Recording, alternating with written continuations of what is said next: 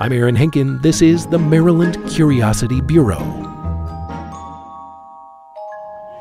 Okay, face this way and now look up. Do you see it? Oh, yeah? My name is Barry Rice, and my question is Who's the artist behind all the wire sculptures that are hanging between traffic lights around the city? Sculptures just like this one. Uh, I see it up there, it's hanging off the traffic light cable. Very subtle image, though. Easy to miss this if you're not looking up. Uh, how, how would you describe this, this piece of street art that we're looking at? It looks like a very happy owl who's up to some sort of mischief. We're, uh, we're at the uh, intersection of 25th and Maryland Avenue. Barry, you say you've seen uh, wire pieces like this at other intersections around Baltimore, too? Yes, on Ensor, I think it's at Preston. It's a little girl giving a love note to a boy, and he has his head in his hands. It's hilarious. you want to know, Barry, who is behind these little street art Easter eggs? Yes, definitely. All right, I'm going to see if I can get to the bottom of this for you. Thank you. Well, I will say it does take a while to find your way to this mysterious artist, not because he's hard to track down, but because of how many stairs you have to climb. He lives and works on the sixth floor of the Copycat building, and uh, right now the elevator is on the fritz. When you finally get up there, though, you will find that he's a really friendly and welcoming artist who goes by the name Reed Bmore. I made it. Hey, welcome. I got to catch my breath. Hi, my name is uh, Reed Bmore. I am a wire artist and street artist and problem solver and neighbor of Baltimore, Maryland. I, I guess like what I do is I install illegal street art of wire sculptures on traffic lights. Reed Bmore's loft space is big, big enough to ride a skateboard in. He's got a quarter pipe ramp set up between the kitchen and the living room, and the windows look out over Baltimore's Station North neighborhood to the city skyline beyond. The space is huge, the view is great, but a luxury condo it is not. Reed says the water pipes work sometimes, and the heat barely at all. His sculpture studio is actually one of the smallest rooms in the place.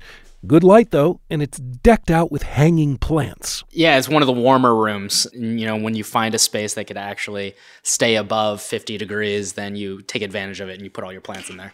A couple of wire sculptures in progress hang on the wall a four foot ice cream cone and a giant skull. And there's a work table set up in here with some minimal tools and, of course, wire. It's all cold bent process, so uh, it's a lot of crimping. I literally, I just need pliers and wire.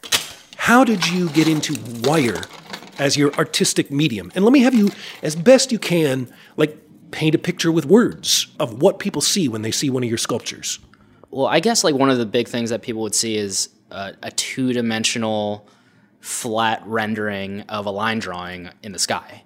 You kind of see almost cartoonish renderings of using three dimensional environment. Yeah, it's a great optical illusion. I mean, you, you make very three dimensional looking flat objects. Yeah, on, on, with three dimensional material.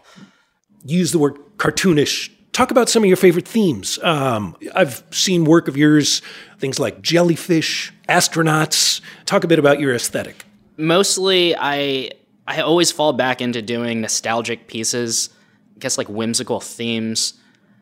I, I almost like to say that I, I'm a pretensioneer. Um, but how I kind of started off doing this is it, it, was always a material of design. When I went to school, I was a spatial and product designer. So it was one of those materials that I could use for fast prototyping, you know, making small mechanisms so people could understand like how something functions.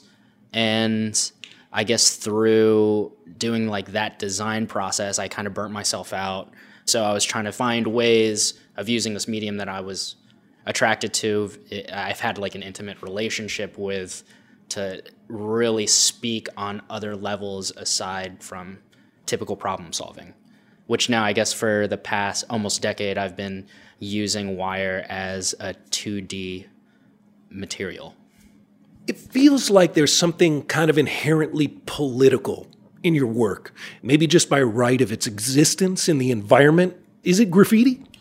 I would say that there are aspects of my work that are very graffiti like. it is, I guess, by public perception, a way more accepted medium than spray painting on walls. Which, I mean, I, I guess in like almost the political nature, by doing something and that isn't supposed to be like mandated or like you know an advertisement, uh, you're you're saying something by going against the norms of society, which is you know sanctioned art. For you, there's the the making of the sculpture, and then there's this sort of cloak and dagger adventure, right? Of figuring out where you're going to install it around the city. Talk about that part of the experience and uh, and and what you get out of it. I guess back in the day, for for my personal reasons, like I did street art to kind of validate myself. And now, as kind of like the years go on, and I've turned like my installation process more into like a science and like all the expectations of it, I guess it kind of took out the adrenaline. I, and and and it's weird because people think it's more of like a cloak and dagger type thing, but what I realized is it's not a cloak and dagger issue at all. You know what I mean? I've installed in front of like police. I've I've installed in front of like anybody who is able to just kind of tell me not to do those sort of things and I guess like through the process of doing this has also taught me about you know you you have the power to go out there and you know put up a piece and like really positively affect the environment and doing artwork and getting away with doing artwork in front of like even authoritative figures like police really shows you like a huge hole in how we think about public space and who we demonize in public space. You're listening to the Maryland Curiosity Bureau. More in a moment.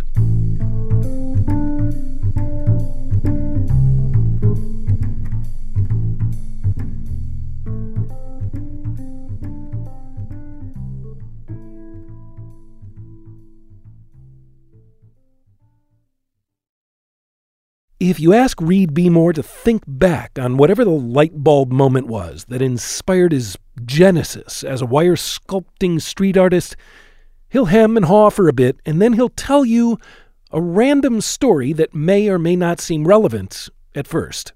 I don't know what it was. I, I have like this weird. I'm not even sure if I remember telling anybody about this eh, because I thought it was just like so stupid. But it was like one of those memories that, like a core memory that I've had in my head. And I remember taking a walk into the woods, and it was like, or it, it was like a public park, and there was like this um, weird plastic horseshoe on the ground. I'm not sure. It was like a spacer. It was probably like, you know, it couldn't have been more than like five inches. And I just remember like whipping that thing. Like I was just like, oh, it's a boomerang, and just like throwing it as hard as I could, and it literally got stuck like so perfectly in the branch of this tree. And I was like, oh man, I probably shouldn't like leave that there. So I was like trying to shake this off, and it would stay on. It was it was on forever. It was just one of those things for like two, three years while I was still stuck in that tree. I would always look up and be like, "There's that dumb thing that I threw," and I I don't know. It was something about like the pseudo permanence and impermanence of me doing that and seeing this weird, stupid plastic U stuck like perfect in the trunk of this tree. It was like a personal secret to myself that even though I wasn't there all the time, it was still stuck in this tree. It was so inconsequential that nobody knew that it was there, but I kind of knew it was there and it mattered to me. Your sculptures are kind of like little secrets that you're offering to people who happen to notice them when they go by. Yeah, uh, especially like when I hang them in places that aren't as in your face. You have to look at the stoplight because you're legally supposed to look at this stoplight. And I, I, I guess it is like a little secret, and I do enjoy those types of messaging that I feel like I could have a one on one with a person viewing. And who knows, like the one out of a thousand people that you could like see through the day and like really affect positively that like I guess helps me get over like, you know, my process and depression and all that other stuff, you know, through through the years. I love that they are part of someone's experience at a stoplight. Because, like, being at a stoplight, you're in the midst of whatever is, you know, like keeping you from getting where you need to go. And then all of a sudden, it's like, look at this instead and think about something else. Yeah, I mean, it's things like that that really push me to keep creating and making subject matter that I guess just like makes me and other people happy. Reed Bmore is 30 years old now. He came to Baltimore to study at MICA in 2009, but he moved around a lot when he was younger. He's Filipino, and he was adopted by another Filipino family when he was six years old after his mom passed away. His adoptive father is an airline pilot, and their family moved up and down the East Coast until he settled into a career at a BWI airport. Reed Bmore had visited Baltimore before, but when he moved into town as an art student, that's when he really started to take in the city with an artist's eye. And Baltimore is so rich with just like very diverse narratives. And I was very lucky to kind of grow up around Baltimore and experiencing it from an outsider's perspective before going in because that just made me I guess love the city even more. So like when I went through Baltimore as like the the lens of being almost like my canvas, that was uh, is when I started seeing the benefits of, you know, there's a lot of traffic lights around here, you know, that are on wire lines, which could only, you know, which benefits me. I love about your street art pieces that whenever you happen to see one, it's because you're looking up and you've got the sky behind it. And depending on the weather or the cloud conditions that day, it's going to be a sort of a different experience, but it's always I mean, it it incorporates the environment as its backlight. I think that's a cool feature. Yeah, I mean that's also one of my biggest uh, inspirations. Do you have any idea of how many intersections have got Reed Bmore wire sculptures hanging from them? Definitely more than a hundred. I guess you've been at this long enough that uh, you've forgotten where half of them are, and you probably could surprise yourself someday looking at a traffic light it is nice, like wandering an area that used to be so familiar to me, and then coming back like five years later to kind of still seeing it exist. It's like those weird moments that kind of take me back to like that weird plastic tree like type of feeling that I've had in my life. Validating. Yeah, yeah, exactly. It's it, and it's all it's humbling, you know. Street artist Reed Bmore. You can see a gallery of his work on Instagram at Reed Bmore Art, or you can look up next time you're stopped at a red light and you just might see it there too. So, now you know, uh, we're back here at the intersection of 25th and Maryland with our listener Barry, uh, who asked this week's question. Barry, uh, are you going to look at these sculptures now with a, a new light now that you know who's behind them? Oh, definitely. I want to check them out online and I want to do a scavenger hunt to try and find all the others. I only really know about two or three. And I still wonder, though, how does he block off the intersections to actually install the art? It's it looks pretty scary. he kind of talked his way around that. I'll be honest with you. That might be a trade secret that we're not meant to know. but uh, he figures it out somehow. And uh, there they are. So you've seen this one, you've seen a couple, you have probably 95 more to go to find in the city. That's right. I've only seen a few. Barry, I want to thank you for a, a great question. I appreciate it. Thank you. It's great to learn. All right, that is going to wrap it up for this episode of the Maryland Curiosity Bureau, an original production of WYPR in Baltimore. Got a question of your own? You can put me to work at wypr.org slash curiosity. And where we go next is up to you.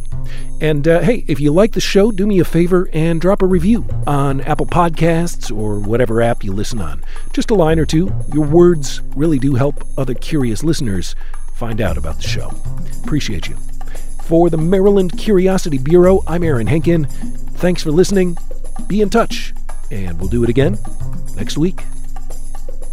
The Maryland Curiosity Bureau is made possible with grant support from the Peale Center for Baltimore History and Architecture, online at thepealecenter.org.